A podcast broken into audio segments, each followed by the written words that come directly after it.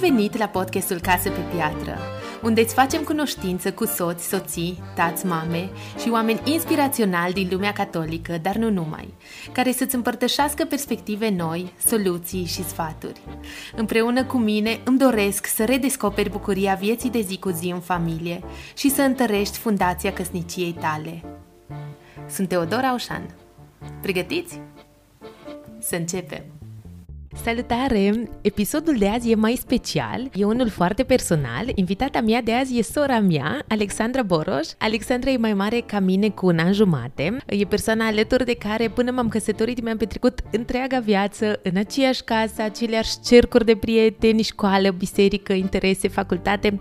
Am fost practic nedespărțite până ne-am căsătorit și suntem și acum cele mai bune prietene. Ale e o persoană cu care împărtășesc luptele mele, de nenumărate ori în discuțiile noastre mi-a oferit o cale de ieșire din blocajele în care mă regăseam și este o inspirație pentru mine, o simt mereu cu un pas înainte în dezvoltarea personală, iar anul acesta a făcut și un curs pentru femei și discuțiile noastre au fost puțin diferite, în sensul că mi-a oferit niște perspective atât de noi, legate de atitudinea de judecată și comparație cu alte femei, pe care eu aveam și nici măcar nu realizam că sunt acolo și că întâmpin așa multe blocaje. Povestim despre cum ne afectează judecata și comparația între femei. În 3 teme mari prezente în viața noastră de zi cu zi ca femei, ca soții și ca mame. Povestim despre comparația noastră cu noi, în versiunea noastră perfectă, adică cu ce credem că ar trebui să facem și ce ar trebui să fim,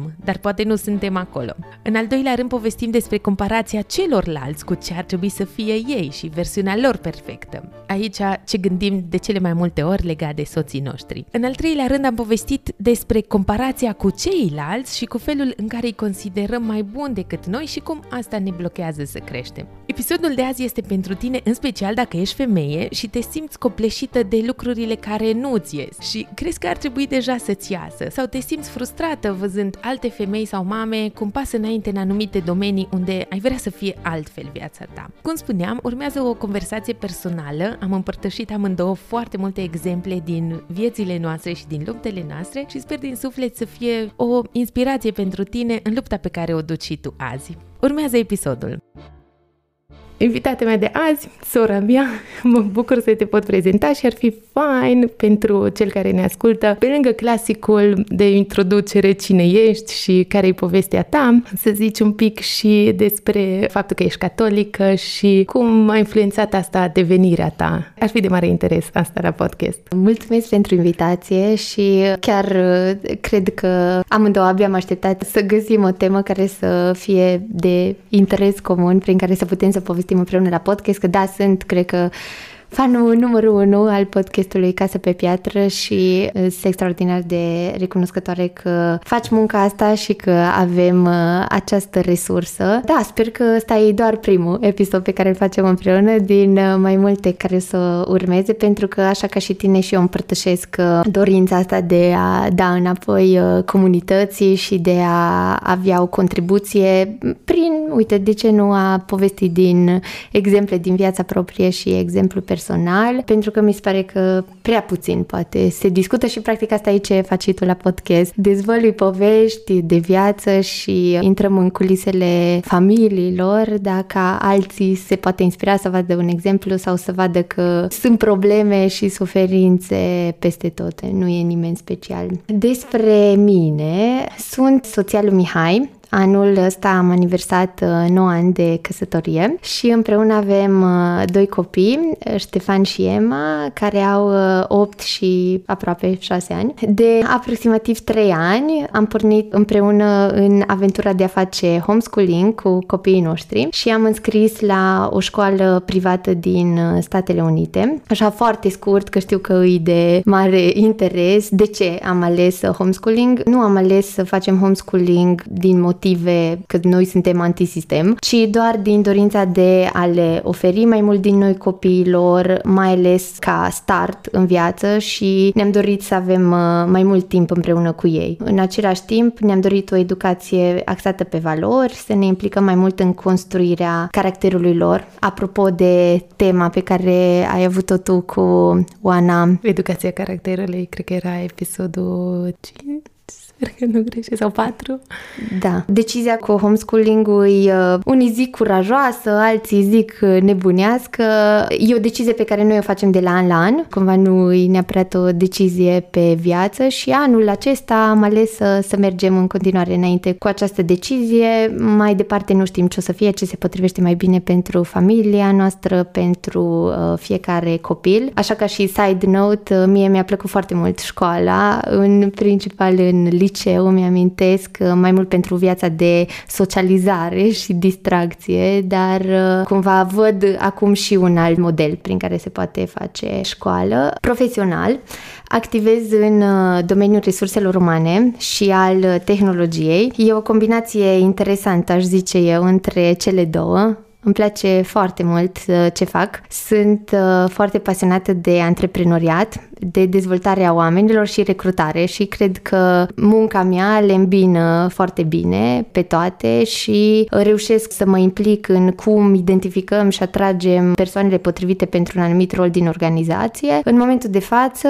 coordonez activitățile de HR dintr-o companie IT pe care împreună cu echipa cu care lucrez am dezvoltat-o de la zero în România. Referitor la viața de credință, da, și ce înseamnă să fiu catolică, viața de credință mi-a impactat toate deciziile majore pe care le-am luat până acum în viață și a fost așa un stâlp, am avut ca niște piloni și o ancoră, da, cred că ancoră e cuvântul cel mai potrivit, pentru momentele în care mi-a fost greu sau nu știam încotro să o iau. Cred că a fi creștin, cel puțin am ajuns acum la realizarea că a fi creștin și a-ți practica credința e una dintre cele mai frumoase aventuri pe care le pot trăi sau pe care le trăiesc și asta sigur cu toate greutățile și cu suferințele care vin la pachet și cred că viața de credință mă ajută să dau un sens și greutăților, provocărilor, suferinței. M-au impactat foarte mult experiențele pe care le-am avut încă de mică și tangențele cu biserica. Cred că sunt extraordinar de recunoscătoare pentru faptul că bunica noastră, când eram clasa 4, cred că ne-a dus prima dată la activitățile cu tinerii de la Biserica Greco-Catolică din Zalău și am început să facem parte din corul de acolo și asta a fost primul pas. Și de acolo până la liceu mereu am făcut parte dintr-un grup de tineri și asta cred că ne-a format într-un anumit mod prin care ai avut în jurul tău anturaj și prieteni apropiați care aveau aceleași valori și aceleași provocări. M-a ajutat mult. Apoi, în liceu, să zic că am avut așa, cred că ca orice adolescent, o perioadă de răzvrătire și cumva nu mai vedeam așa de mult sens în viața asta de credință sau mersul la biserică, cumva le bifam așa ca pe cutiuțe care trebuie bifate, dar nu neapărat mai vedeam sensul din spate și am avut șansa să mergem la o întâlnire teze unde am stat într-o familie italiană timp de o săptămână. Întâlnirea de iarnă din Milano. Da, la întâlnirea de iarnă din Milano, la întâlnirea teze și pot să zic că experiența și apoi prietenia care a început de acolo cu familia respectivă mi-a schimbat foarte mult percepția asupra vieții și cum se poate trăi într-un mod autentic, să-ți trăiești credința, dar și să te bucuri de viață. Îmi amintesc exemplul lui Guido. Era un cuplu care ne-au primit, Guido și Bruna, aveau pe atunci 60 și ceva de ani, erau bunici, dar ne-au transmis atât atâta, nu știu, bucurie și poftă de viață și așa, o persoană care să se bucure așa mult de viață, rar am întâlnit în România și mai ales o persoană la vârsta lui, care să fie bunic și să aibă atâtea hobby-uri, cânta la chitară, dansa, ne-am introdus pe tot felul de cântăreți italieni, erau ei și cu excursiile, cu călătoritul, ne-am invitat să mergem cu ei la mare, deci așa exemplul lor de cuplu, așa nu venea să cred că ea stătea și făcea cina în bucătărie și el punea o melodie care îi plăcea și la un moment dat mergea și o lua la dans pe acolo, pe Bruna prin bucătărie și eu eram, what? Nu venea să cred. Da, și când mergeau pe mașină și noi eram în spate, se țineau de mână, da, tot 60 timpul. 60 de ani și la noi, ca și cultură, nu era promovată asta să în public să te afișezi, chiar și cu soțul sau soția câte pop sau câte ții de mână. Deci a fost ceva foarte nou pentru noi, de 17-18 ani, wow, da. Ce fain! Da. Deci așa un exemplu puternic de cum să trăiești viața. Adică cred că înainte exemple sau cumva așa ideea pe care aveam eu de ce ar însemna să fii creștin sau un creștin practicant era cumva o persoană care nu merge la biserică, stă la locul ei, se roagă, deci cumva așa nu-i foarte în lume sau cu activitățile astea de... Mai tristă, da. Practic de acolo mi s-o deschis alte perspective. Că ți-mi minte și eu că erau pe lângă foarte veseli, carismatici, iubitori, cu familia lor, cu ei, se bucurau de viață, dar erau și foarte profunzi. Deci nu luau așa credința sau spiritualitatea pe locul 2. Da, nu m-am mers la biserică duminica și atât.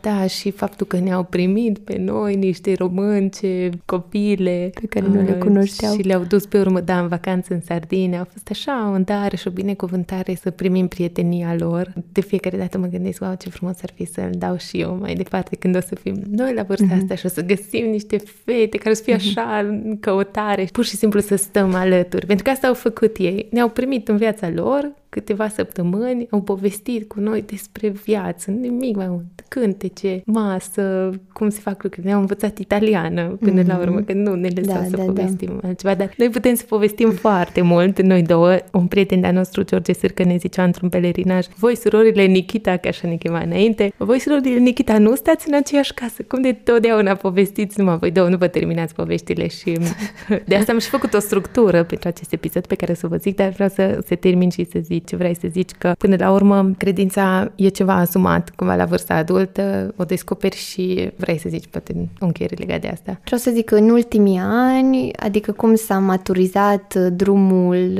meu, nu știu, spiritual sau de credință, e că am descoperit partea asta rațională, nu știu, a credinței. Am început să îmi pun întrebări de ce facem asta sau ce însemnătate are un anumit moment din liturghie. Am început să caut și să găsesc multe răspunsuri și am descoperit cumva o altă lume în care, practic, așa, răspunsuri intelectuale și raționale foarte profunde la întrebările mari ale vieții, aș zice, și aici foarte mare exemplu și ajutor au fost cumva întrebările pe care și tu ți le puneai și discuțiile pe care le aveam împreună cu tine și cu Marcel și faptul că ne provocam să găsim răspunsuri sau să găsim un de ce facem anumite lucruri. Cumva studiu și tot timpul vreau să știu și să descoper mai mult din ce înseamnă credința catolică, care mi se pare, nu știu, extraordinar de bogată și parcă cu cât descoper mai mult, cu atât îmi dau seama, cum toată lumea zice că nu știu nimic. În același timp e așa exciting că tot avem lucruri să descoperim. Da, e o alegere cumva în fiecare zi și despre asta o să încercăm să discutăm azi, despre autenticitate cumva în viața de zi cu zi, și am zis că am făcut așa o mică structură ca să ne batem prea mult. Hai să începem așa pe scurt cu un aha din viața ta, din propria ta viață, un moment în care ai avut tu o experiență cu comparația asta și ți-ai dat seama ce e, de unde vine, și poate câteva exemple aici ar ajuta ca să punem un context. Da, am foarte multe exemple, dar cred că unul dintre exemplele care le-am conștientizat de curând, în care am fost așa într-o perioadă mai lungă, într-un mindset de comparație, a fost când am fost prima oară mămică. Mi se pare că asta e așa pentru toată lumea, o lume de comparație și competiție cu alte mame și efectiv acum îmi dau seama de cât Mi-a fost de greu, într-un fel, adică că ți-e greu cu adaptarea, cu copilul mic și cu toate schimbările care vin cu astea și cât de nociv a fost mentalitatea mea și care nu m-a ajutat deloc cumva să-mi fie mai ușor din cauza comparației pe care o aveam și sigur că în principal cu alte mame. Și aici îs etichetele astea pe care le vedem peste tot și în social media și pe care și eu le puneam în jurul meu în funcție de alegerile pe care le-am făcut. De exemplu, asta cu alăpta copilul versus dați lapte praf. Diversificare, mamele care făceau diversificare clasică, mamele care făceau autodiversificare. Purtat un marsupiu versus copilul în cărucior. Dormi cu copilul în pat versus pus copilul în pătuțul lui, poate chiar în camera lui. Deci îmi amintesc ce discuții aveam cu una dintre prietenele mele în parc despre nu știu ce mămică despre care am aflat că își pune copilul la somn în altă cameră și mi se părea atunci atâta de crud și cum poate să facă chestia asta din cauza că eu alesesem să dorm împreună cu primul copil. Cumva așa mi se pare că asta duce la izolare, adică nu, toate etichetele astea, judecata pe care o punem pre alte femei, alte mămici și, nu, uitându-mă în spate, faptul că eu eram într-o continuă comparație, asta m-a determinat să mă izolez de alte mămici, de comunități, când acum văd că tot ceea ce m-ar fi ajutat atunci era să fiu mai deschisă, să judec mai puțin, să accept că fiecare e pe drumul lui și fiecare face alegerile lui și asta nu înseamnă că, nu știu, așa e mai bine sau așa e mai rău și că pot să iau și să învăț și să pot să contribui în viața altor mai mici și ele să contribuie în viața mea, chiar dacă facem alegeri diferite. Asta a fost acum una dintre realizările pe care le-am avut și îmi dau seama cum o impacta și ce pot și mai bine cumva să rezonez e faptul că la al doilea copil am făcut cu totul alte alegeri în multe dintre, nu știu, aspectele pe care le-am menționat și mi-am dat seama că, wow, se poate și altfel, wow, uite că poate totuși e mai bine așa, dar eu n-am fost destul de deschisă sau să ascult din mai multe experiențe ca să văd că nu, se poate și un alt mod de a crește copiii. De exemplu, cu Ștefan am dormit cu el, Emma o dormit în pătuț din prima zi și după aia cred că putem să facem alegerile care ni se potrivesc în fiecare etapă de viață.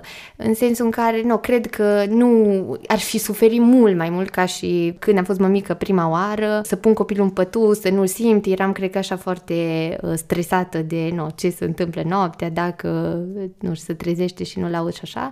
Și a doua oară cumva a fost totul mult mai natural și am fost eu mult mai liniștită și împăcată și, nu, și bebelușul la fel. Deci, da, aici aș vrea să te întreb, atunci când citești și tu ai citit și te-ai documentat și îți faci așa o viziune foarte clară că ăsta e cel mai bun lucru care ar trebui să-l faci și cred că avem nevoie oarecum de lucrul ăsta. Nu să ne asumăm o alegere de la cea mai simplă unde punem pe copil să doarmă. Dar problema e cum privim pe celălalt. Eu ce trebuie să fac cumva ca să ajung acolo, dar să nu-mi las mai prejos alegerile, pentru că vreau să mi le respect. Acum nu o să fiu, e bine oricum. Poate că chiar sunt unele lucruri care trebuie să fiu destul de convinsă că așa trebuie în viața de mamă și atunci are un rol bun, cred că, comparația, dar în anumite situații e super toxic. Nu știu, încă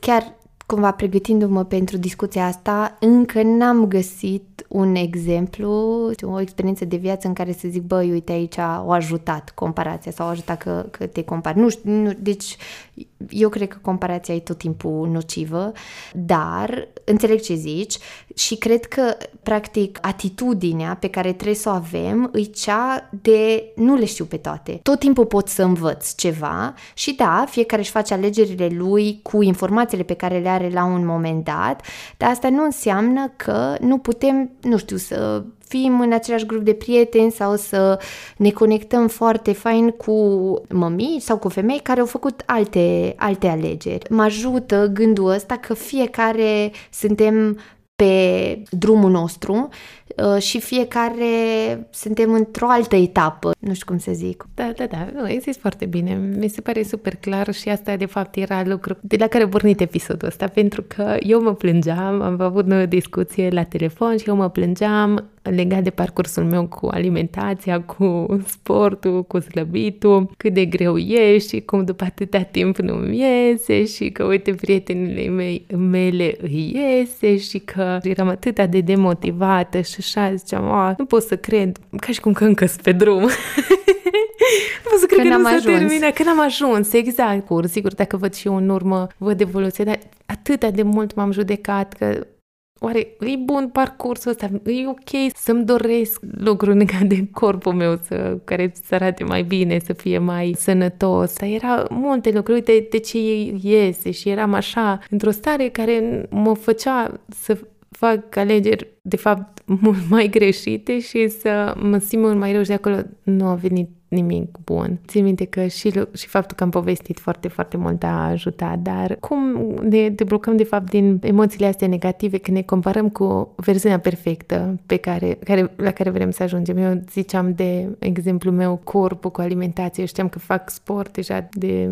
un an și ceva în fiecare zi sau de 5 ori pe săptămână și mi se pare că nu se vede. Nu se vede că fac sport și mă super frustra chestia asta. Mă comparam evident. Zi tu aici că foarte, foarte mult m-a ajutat ce am povestit. Bine, asta e inevitabil că o să existe și eu cu toate lucrurile pe care le știu acum despre comparație și competiție și inevitabil sunt momente în viață în care cazi în mentalitatea asta și inevitabil te compari. Cred că ce îi puternic, adică instrumentul pe care toți îl avem la îndemână, e să ne dăm seama, da? Să fim conștienți de asta și să, cum zici tu, da, cum ne deblocăm, cum putem să întoarcem lucrurile și cum putem să întoarcem lucrurile îi prin a ne gândi la ceilalți și la contribuția pe care noi vrem să o facem, nu la noi.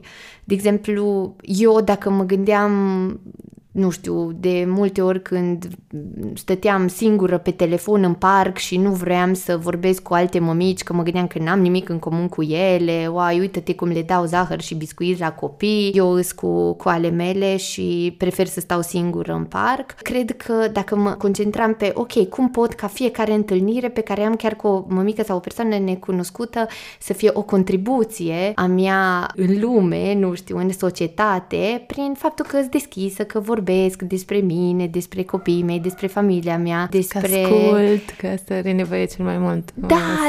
Exact. Sau să-l asculți când ai timpul, da, asta e un mare gest de caritate să-i asculți pe ceilalți și inevitabil atunci când îți shiftezi focusul spre cum ai putea tu să fii un cadou, da, și un dar pentru ceilalți, deja vine pe locul 2 cum ar trebui să fii tu și, no, uite, de exemplu, pe ce ziceai tu cu sportul și comparația, cred că aici trebuie să te gândești, ok, cum contribuie faptul că tu faci sport și rutina asta care ți-ai creat-o în familia ta, exemplu pe care îl dai copiilor tăi, faptul că pot să facă cu tine de multe ori și faptul că văd că ești constantă cu chestia asta, exemplu pe care l-ai pentru mine, pentru, nu știu, alte prietene sau mămici care te admiră că reușești să te ții de chestia asta și plus energia pe care poți să o dai în jur, adică nu știi cum ar fi și cum ar fi zilele tale și energia pe care ai avea-o dacă n-ai reușit să faci acele 30 de minute de mișcare, deci nu-i totul, adică cum zicea și cineva recent am văzut,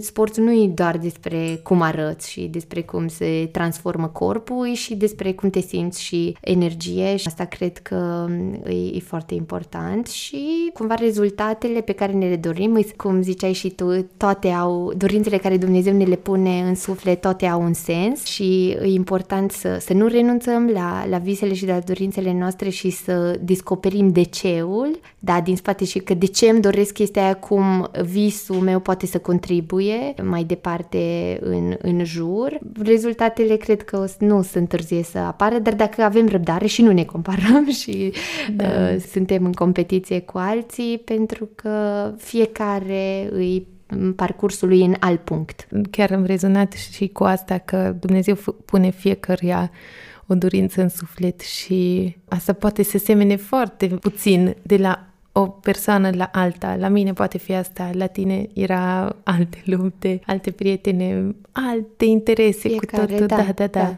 Depinde fiecare ce obiective și scopuri are și, nu, și aici noi de multe ori ne grăbim să îi judecăm pe ceilalți și zicem, cumva vedem și pe social media. Mie mi s-a întâmplat, să văd, serios, adică uite și persoana respectivă s-a apucat de făcut, cursuri de nu știu care sau de a treia facultate sau așa și cumva așa repede ne grăbim să judecăm că nici măcar nu știm mai multe despre povestea persoanei respective. De ce o ales să facă asta și care sunt scopurile unde vrea să ajungă și cred că tot ce ar trebui să facem e să apreciem că cineva, face un drum, un parcurs, un sacrificiu, orice ce te ajută să te dezvolți decât să judeci, să zici fix asta îi mai lipsea, ca și cum tu din exterior știi ce e cel mai bine pentru persoana respectivă. Și acum numai încerc să zic niște gânduri pe care cu siguranță le-am avut de multe ori și poate multă lume se poate identifica cu asta și acum mi-am dat seama că tot vorbind despre comparație și competiția asta pe care putem să o avem cu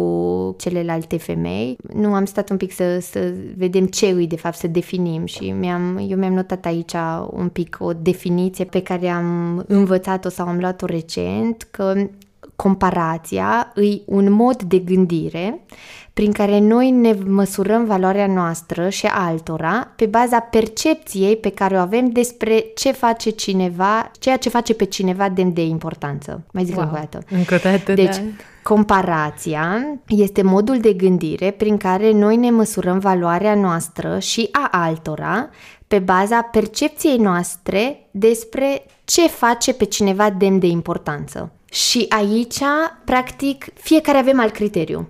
Deci, pentru unii e foarte important felul cum arată ei, cum arată alte persoane și atunci, inevitabil, prin filtrul aspectului fizic, cumva etichetezi pe toată lumea și compari, persoanele între ele. Alt filtru poate să fie banii, câți bani am eu, câți bani au alții, câți bani are celălalt. În cercurile noastre, un foarte mare filtru de comparație îi modul în care ne trăim și ne practicăm credința. Asta vreau să zic, da.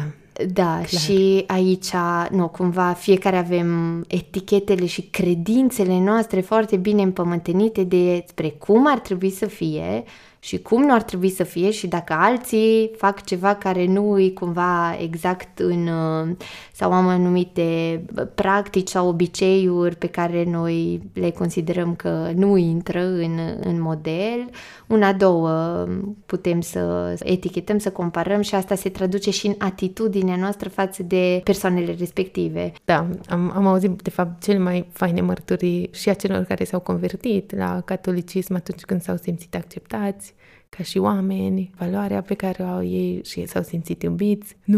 Tu nu faci bine asta, tu nu... Cum să se simtă ceva bine primit când totdeauna îi zici, tu nu te-ai rugat atunci sau tu n-ai venit la aici, tu nu te-ai împărtășit, nu știu când, tu nu te-ai spovedit, nu te-am văzut. Sau tu ai numai 2 copii sau chestii din astea care pot să apară. Capcana în care cădem și care nu ne dăm seama că e cea mai nocivă, cred că e închiderea spre dialog. Adică noi, prin mentalitatea asta de comparație și percepția noastră despre ceea ce face pe cineva demn de importanță,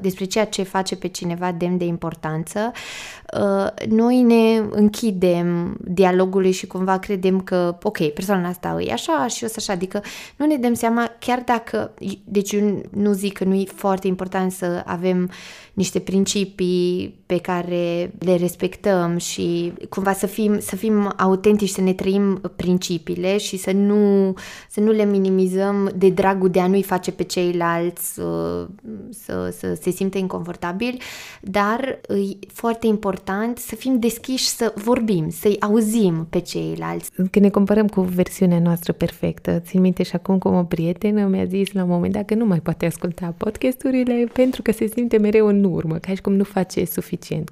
Nu știu dacă lumea care ascultă podcastul crede că eu am reușit să aplic, ce zic, invitații și oamenii inspiraționali pe care îi aud. Adică, da, mă îmbogățesc și de tema banilor și era... Chiar atunci am avut discuția cu prietena care zicea, voi implementați lucrurile astea? Nu reușesc să fac. Și eu sunt exact așa, super competitivă. Dacă știu că așa ar trebui să fie și îmi pun un standard, vreau foarte mult să ajung acolo și mă stresează. N-am implementat încă sistemul de bani, mari crește și eu să fie mare și nu o să aibă educație financiară sau educația caracterului și lucrurile care le-a zis acolo Oana sau pe ecranele, episodul care l-a făcut Teodora și lucruri care știi că trebuie să le îmbunătățești și că asta ar fi perfectul, nu ești acolo, dar într-una te compari și te blochezi și te deconectezi inclusiv de tine. Locul în care ești pe drumul tău. Cred că asta un pic, da, dacă vrei să mai povestim aici despre perfecționismul acesta și dacă nu reușim să fim perfecți într-o anumită arie, mai degrabă o ignorăm pentru că suntem în competiție. Practic, noi când suntem în competiție, nu avem libertatea ca să ne trăim noi drumul nostru și povestea noastră, practic. Noi vrem să trăim sau să aducem poveștile altora în viața noastră și câteodată și așa într-un mod artificial. Adică am ascultat un podcast în care zice, uai, cum să gestionez banii și acum înseamnă că dacă l-am ascultat ar trebui să știu și într-o lună copiii mei, nu știu, să aibă borcănașele alea de care povesteați și totul. Cred că, da, și asta e o capcană în care putem să trăim sau putem să zicem, băi, ce inspirație, ce frumos că am auzit ideile astea. Uite, nici nu m-aș fi gândit că am putea să procedăm în acest fel, dar asta nu înseamnă că în ziua a doua asta e prioritatea familiei sau nu, pe ce ne concentrăm cu copiii, pentru că copiii, așa ca și în viață, sezoane și sezoane și obiective diferite pe care le avem pentru educația lor. Și sigur că o să vină timpul și eu zic că asta cumva vine natural și vedem de ce au nevoie copiii și atunci ne dorim să le oferim asta. Și ce frumos că în momentele în care, poate o să fie peste un an, doi, când o să ne dorim să investim mai mult în educația lor financiară,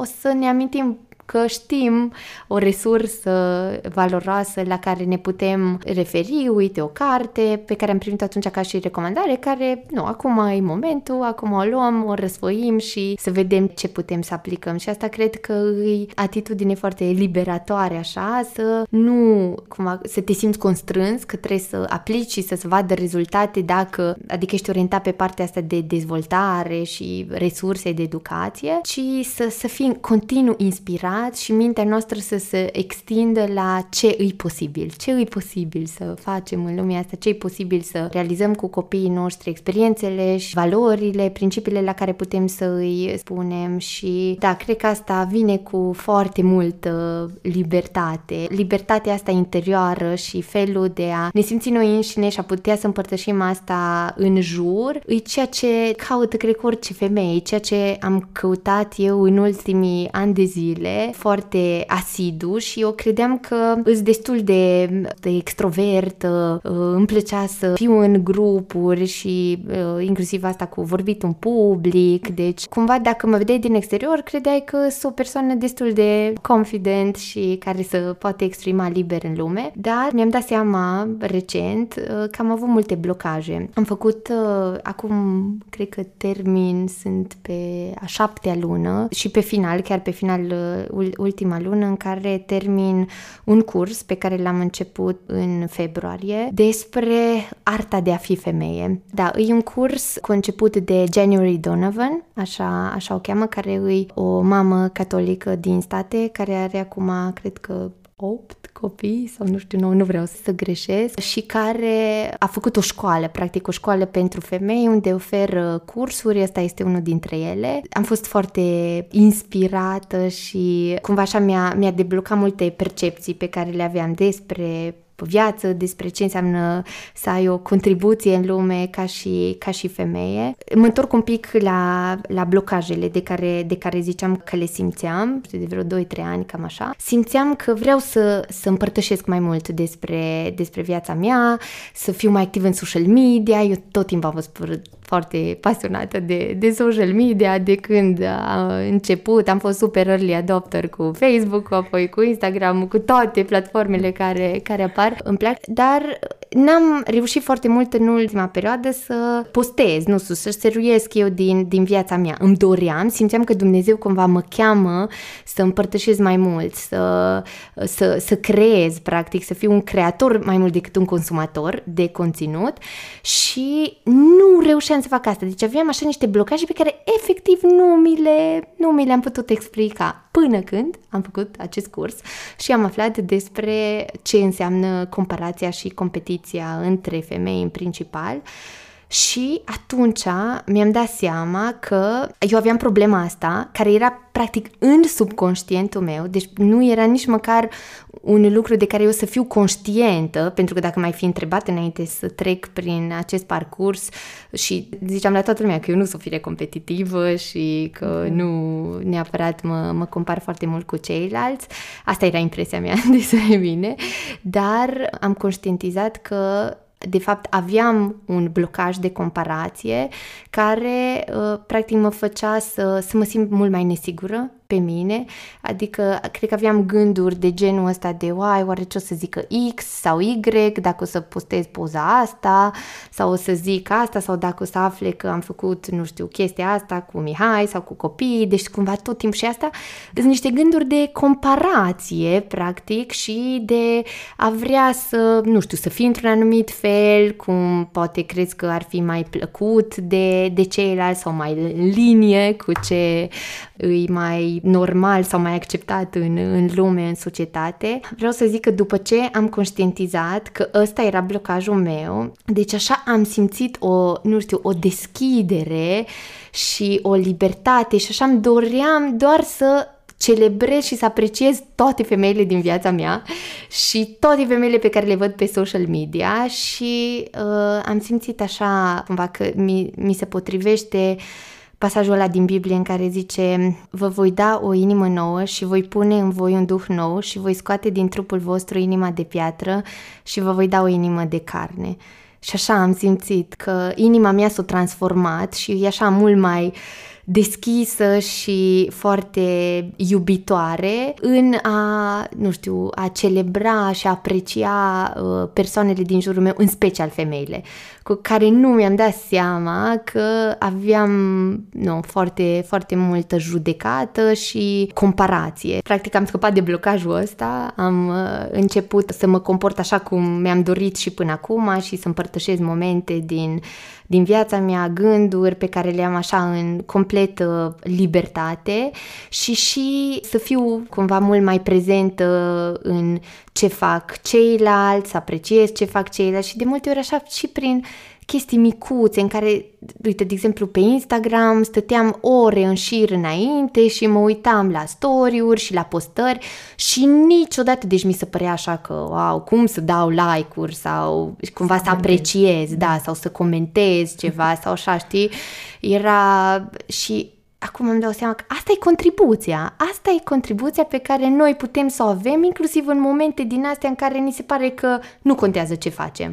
Ba da, contează. Deci dacă tot ești acolo și dacă tot ai văzut postarea respectivă sau, nu știu, povestea respectivă în care o mămică e cu bebelușul sau, nu, cu familia ei la un eveniment și ai văzut-o și îți place, de ce să nu apreciezi? De ce să nu cumva dai celorlalți un pic de apreciere și validare? Că până la urmă asta ne dorim tot și avem nevoie și eu cred că am ajuns să fac asta autentic, adică nu dintr-o nevoie de ok, hai că îți dau like-uri, că nu, poate o să-mi dai și tu mie sau habar n-am, nu știu, cred că sunt și, apropo de exemplu cu social media, cred că sunt și comportamente sau obiceiuri din astea care le faci dintr-un anumit interes, dar pentru mine, nu, m-a ajutat să fiu așa mult mai recunoscătoare și să apreciez cumva și parcursul celor din jurul meu și cât de multă nevoie are fiecare de încurajare. Da, să știi că foarte tare se vede lucrul ăsta, așa susținerea pe care am simțit-o și la podcast și pentru mine, în mod special și pentru Teodora Ferne, așa, parcă ne-ai dat aripi de când ai trecut prin experiența asta, pentru că se vede la exterior, adică nu e ca și cum trăirea doar a ta, ci toți o vedem și sunt super bucuroasă și mândră și direct beneficiară.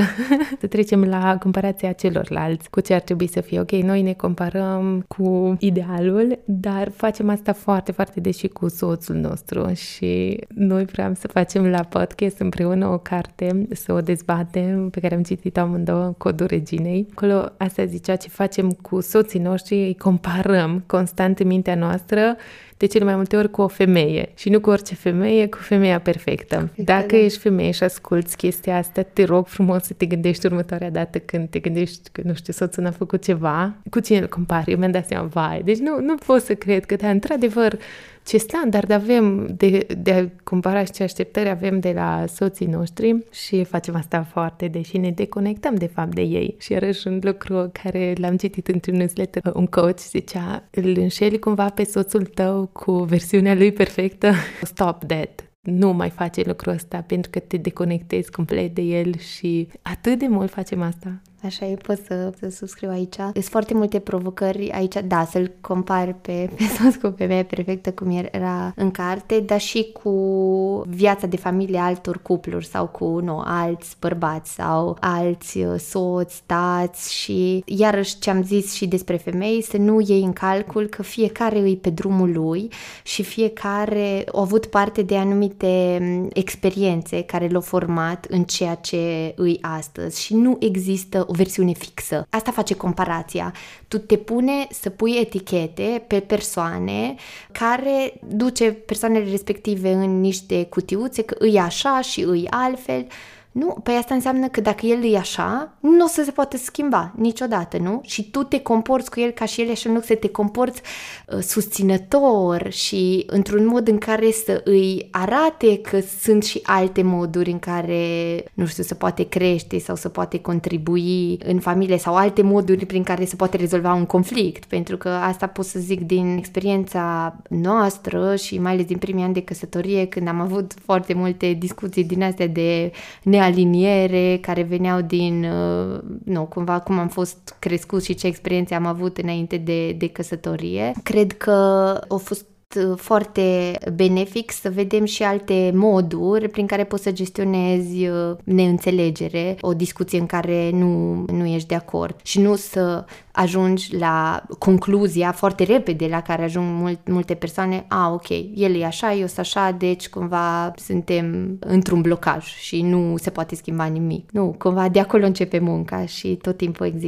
există alte perspective. Ce vă ziceai tu de standarde pentru noi și pentru ceilalți, cumva cum ne comparăm, cred că asta ne duce să ne simțim tot timpul că nu suntem suficient de buni. Aici o foarte mare inspirație pentru mine au fost multe familii și mămici pe care le urmăresc în social media și am văzut practic ce în spatele vieții pe care tu o vezi perfectă. Mm-hmm. Și mie îmi zice multă lume, wow, cum faci homeschooling și ai job full-time și responsabilități așa, cum reușești să le faci pe toate? Sigur, cu multă disciplină, sacrificii și cu super mult ajutor. Adică eu am pe doamna Emilia, Doamne dă-i sănătate, care ne ajută foarte mult, care vine de câteva ori pe săptămână, ne face mâncare și ne ajută cu curățenia și chestia asta nu se vede neapărat în exterior. Da. Adică lumea crede poate că eu le fac pe toate. Nu, am ajuns într-un punct în care am zis dacă îmi doresc să fac asta și asta, la ceva trebuie să renunț și trebuie să cerem ajutorul. Și asta trebuie să fac un drum mult și multe sacrificii să ajung la conștientizarea că am nevoie să cer ajutorul. Legat de ce ai zis, că ce nu se vede, mă gândeam într-o zi în care efectiv bucătăria și casa arătau groaznic, cumva momentul în care dacă ești acasă te pui să strângi și era planificat sportul, apropo de sport și da, asta e un sacrificiu, disconfortul, faptul că nu te ocupi de casă atunci. Chiar mă gândeam să fac o filmare să zic, uite cum arată casa, asta e în spate, știi, cumva.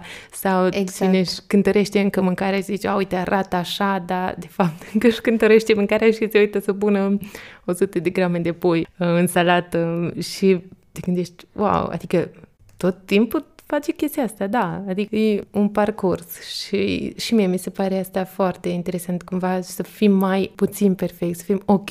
Da, apropo de ce ai zis tu, deci asta cu noi ce vedem pe social media și femei care parcă au viața perfectă și casa perfectă și bucătăria, în momentul ăla, când ai văzut că lucrurile arată așa și era planificat sportul, deci eu, de multe ori asta am făcut. Cu frustrarea aia, oai, nu pot să cred cum arată casa și m-am dus și am spălat vasele și am adunat toate și așa cumva cu o nemulțumire și un resentiment pentru că planificasem altceva, nu în cazul tău sportul.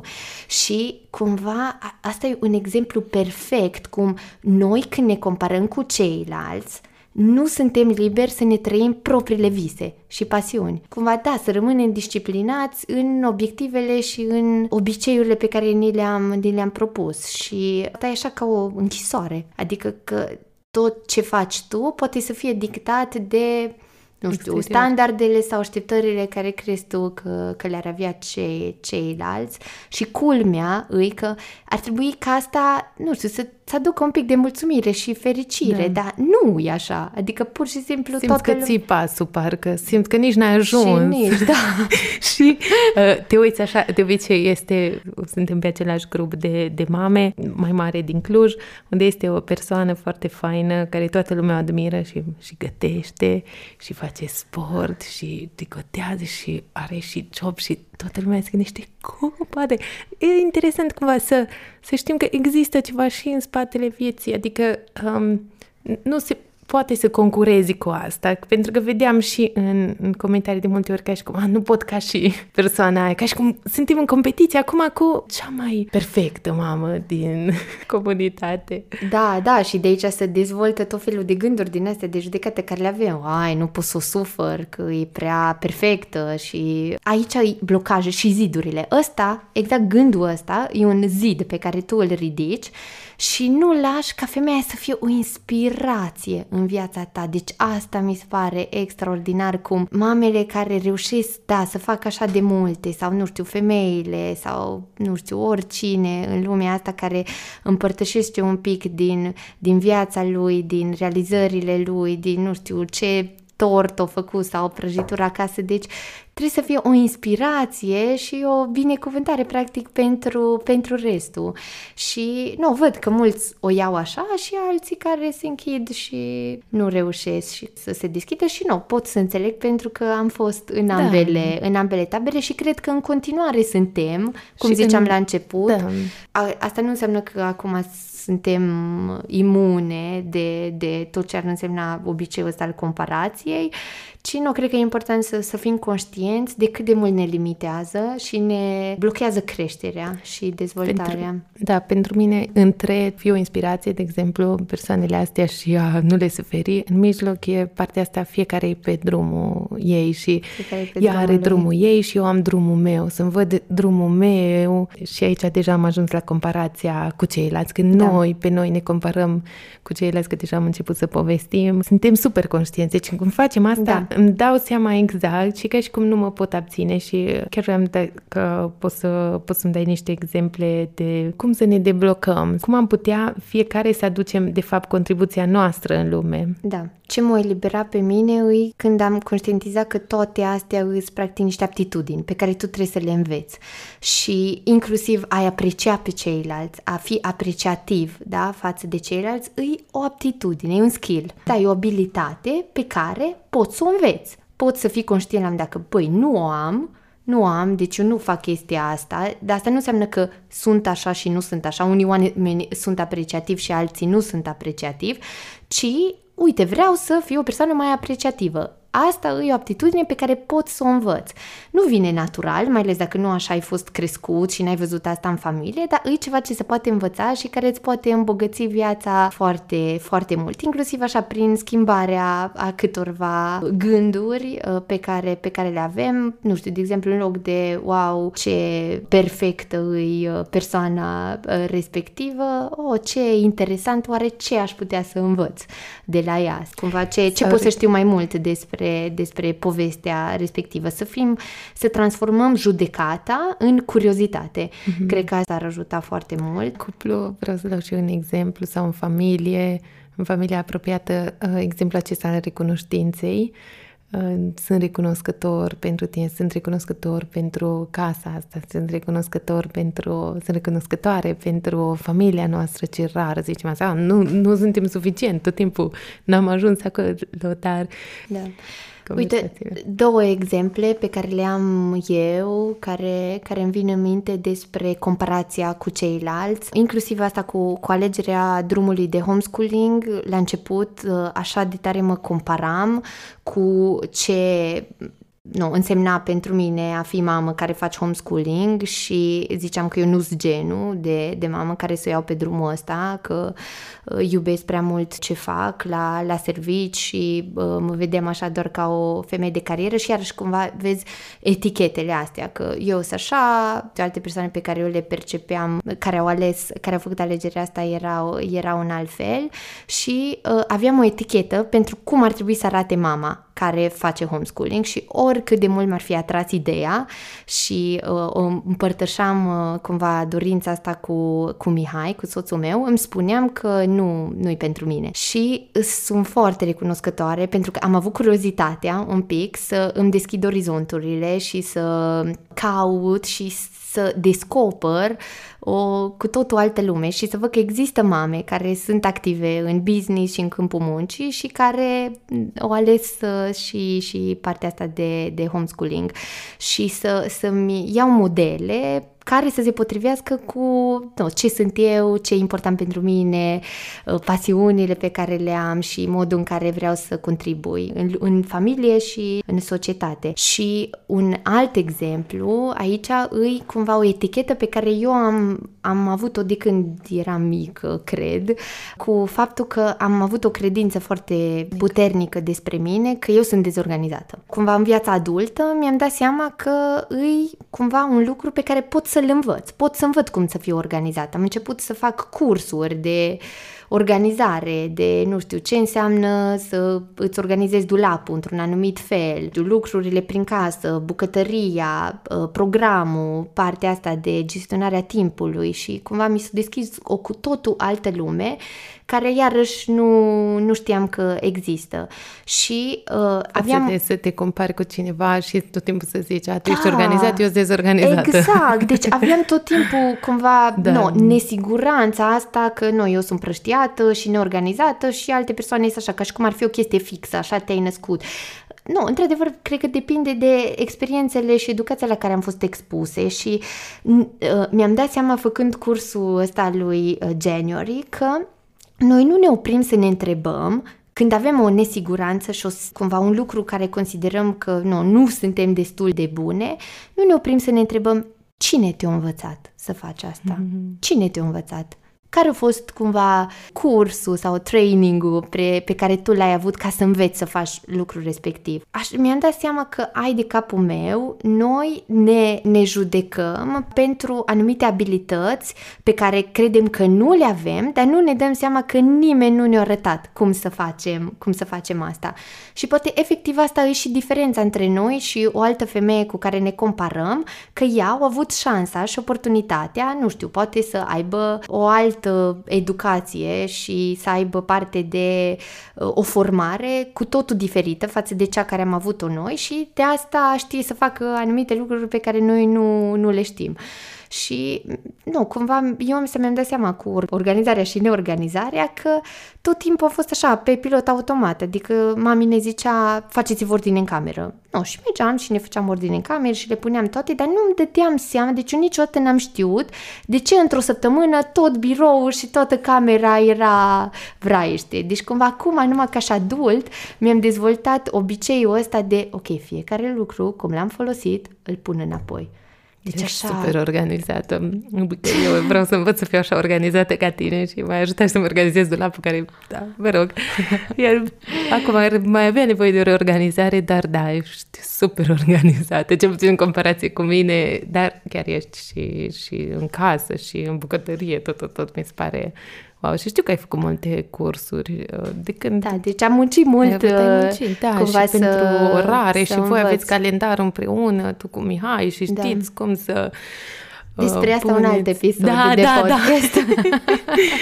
Neapărat. Acum, pe final, vreau să zici, dacă cineva vrea să aprofundeze tema asta cu comparația și știu că ai mai făcut research pe partea asta, dacă recomanzi o resursă sau un podcast sau o carte sau ceva video care te-a inspirat. Da, deci acum am menționat de foarte multe ori cursul ăsta pe care l-am făcut cu arta de a fi femeie, The Art of Being a Woman, de la The Woman School, de la Școala Femeii. Asta e organizația pe care a înființat-o January Donovan și pentru care sunt foarte recunoscătoare pentru acest curs. Deci cine își dorește să caute pe internet The Woman School. Iarăși o carte pe care aș recomanda-o, care mi-a fost și mi-a recomandată recent și pe care am ascultat-o și mi-e foarte proaspăt în minte, îi Change Your Question, Change Your Life.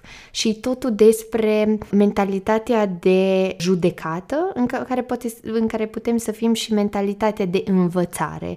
Și prin întrebările pe care tu ți le pui tot timpul, poți să vezi practic ești în mentalitate de judecată sau de învățare și poți să-ți dai seama că tu dacă îi judeci pe ceilalți, practic asta facem când facem comparații, nu? Apropo de tema de astăzi, nu poți să înveți, să te dezvolți și atunci trebuie să-ți schimbi întrebările, să intri în mentalitatea asta de învățare. Mi se pare extraordinară cartea și resursa asta care am descoperit-o și abia aștept să aplic și eu mai mult din ce scrie în carte, că apropo de ce ziceai tu, acolo poți să vezi concret anumite întrebări pe care să ți le pui să treci dintr-o stare în alta, dintr-un mindset în altul. Și eu mi-am amintit acum când ziceai de un video pe care l-am urmărit, care cine știe engleză chiar ar fi fain de urmărit, vi l-am trimis atunci pe grupul de mame, era de la Cameron Fred, soția lui Matt Fred. Am făcut un video Build Her singură. Up, da, ea singură, Build fain. Her Up, Not Tear Her Down, ceva de genul ăsta. În română cred că s-ar traduce clădește-o, susține-o, nu trage în jos. Și era vorba despre femei care avem tot felul de...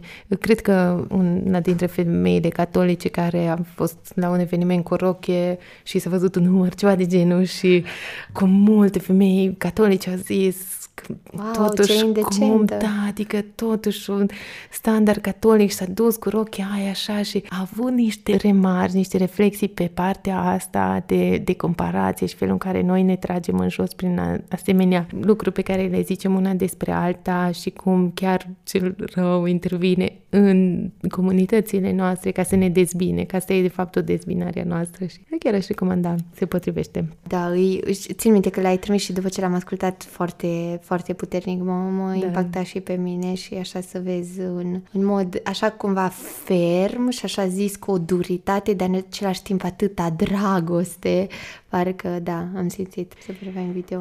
Știi că la final eu am două întrebări fulger și nu o să te scutezi și ai zis deja o carte, zi-mi o persoană și de o carte care te-a marcat și de ce. Zic de carte, că ăsta e mai simplu, Regula mamei mei de viață, pe care știu că există un alt episod de la podcast. Episodul 2. Episodul 2 la podcast despre Regula mamei de viață, dar asta e o carte care am citit-o după ce am născut al doilea copil, eram în maternitate cu Emma și așa mi se pare că eram la o intersecție de drumuri în viața mea și parcă aveam nevoie de un pic de structură și orientare și așa cartea asta mi-a schimbat multe principii și așa mi-a dat alte perspective. Inclusiv partea asta cu organizarea. Aș vrea să zic că acolo mi-am dat seama cum a fi un pic mai organizat poate să fie o binecuvântare pentru viața ta, pentru viața de familie, pentru ceilalți, așa nu o chestie numai de perfecționism și wow, să arate casa ca pe Pinterest, ci o chestie de a, nu știu, te mișca mai ușor prin viață și trebuie să iei ce ți se potrivește și multe lucruri de acolo m-au inspirat și am încercat să le implementez în viața mea. O persoană care m-a marcat, aici a fost greu că cumva așa aveam mai multe persoane în minte, dar totuși persoana care se diferențiază îi Părintele Florian. Pe el vreau să-l menționez. Pe lângă educația minunată pe care noi am primit-o de la părinții noștri, părintele a avut așa o contribuție decisivă în modelarea caracterului meu și a valorilor după care mi-am ghidat cel puțin adolescența. El practic era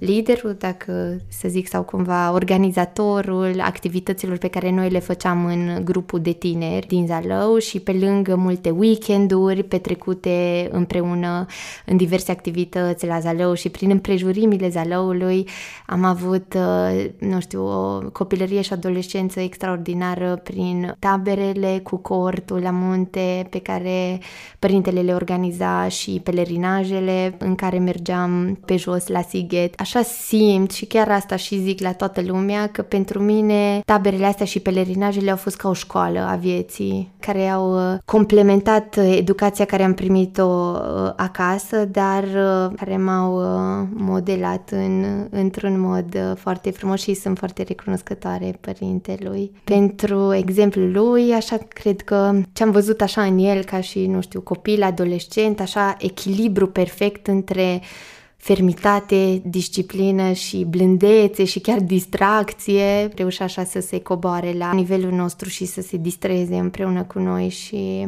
asta. Să știi că și eu i-am zis, după ce am devenit părinte, mamă, pentru că m-ați învățat niște abilități de parenting, de a fi mamă, doar prin faptul că vedeam cum se comportă cu noi. Chiar un părinte adevărat, fără copii, noi eram de fapt cum foarte mulți copii, găsea că suntem copiii lui. Absolut uimitor să aibă abilități de genul acesta. Chiar acum că zici, ar trebui să îi sugerăm să scrie o carte de parenting pentru adolescenți, cum să obții rezultate. E extraordinar, Părintele Florian. Mă bucur că l-ai menționat și mă bucur tare mult că ai acceptat să vii la podcast și să împărtășești din experiența ta, din adâncul sufletului tău aici cu noi. Chiar mă bucur și simt mare valoare și îți mulțumesc tare mult. Și eu mă bucur că am putut să fiu aici și chiar de discuția pe care am avut-o, care sper să inspire puțin sau să ajute și alte femei, mămici și pe data viitoare. Mulțumesc tare mult! Mulțumesc că ai ascultat! Dacă îți place acest podcast și simți că te îmbogățește și te ajută, poți contribui și cu o mică donație lunară pe patreon.com/casapepiatră sau accesând link-ul pe care l-am pus pe website în descrierea fiecărui episod. Apreciem și susținerea financiară pentru că ne ajută să creștem, dar nu uita și de simplu like și subscribe oriunde urmărești acest podcast. Ajută foarte mult ca și alții să afle de casă pe piatră. Sunt Teodora Oșan, ne auzim data viitoare!